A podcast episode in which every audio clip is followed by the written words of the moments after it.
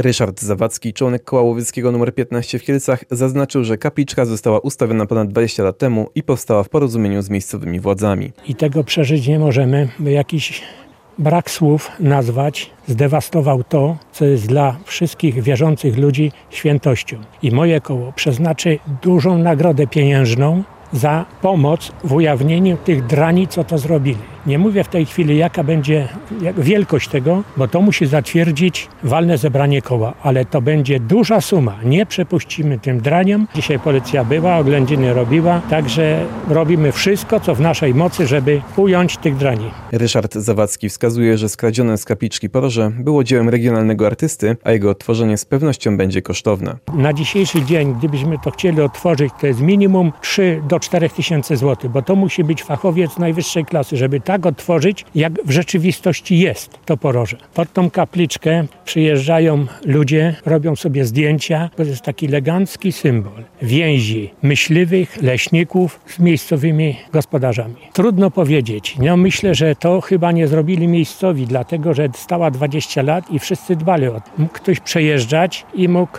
ukraść. No tak myślimy, ale zrobimy wszystko, tak jak już powiedziałem, żeby dopaść tych drani, co to zrobili. Albo to był jeden, albo kilku, no nie wiadomo. Stanisław Kędzior, prezes koła łowieckiego nr 15 w Kielcach, podkreślił, że do powstania kapliczki przyczynili się wszyscy członkowie koła łowieckiego, a zrobili to w czynie społecznym. Koszt ogólny po kosztach własnych wynosił, jak pamiętam, około 35 tysięcy złotych. Później, w tym czasie, z chwilą, gdy rozpoczęto budowę modernizacji tej drogi, to kapliczka była w osi istniejącej aktualnie drogi, dlatego musiała być przeniesiona. Tamtą zburzony i to jest drugi egzemplarz, już na koszt Generalnej Dyrekcji Dróg.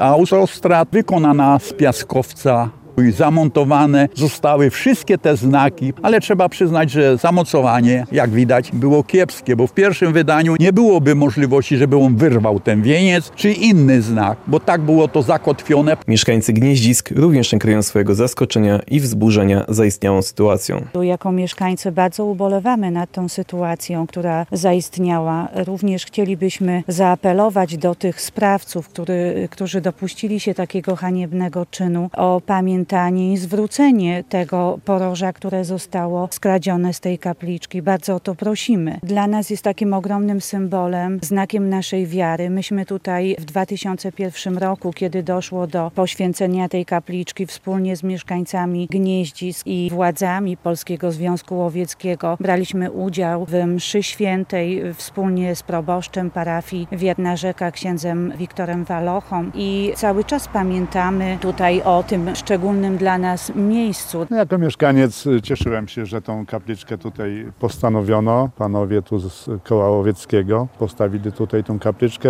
Jest to Matka Boska Gnieździska, więc związana z tą miejscowością, gdzie tutaj żyjemy. Często też tutaj przychodzę, czy to z kwiatami, czy ze zniczem, jako miejsce kultu, religii. I uważam, że jako po prostu rzecz poświęcona nie powinna być przez nikogo profanowana.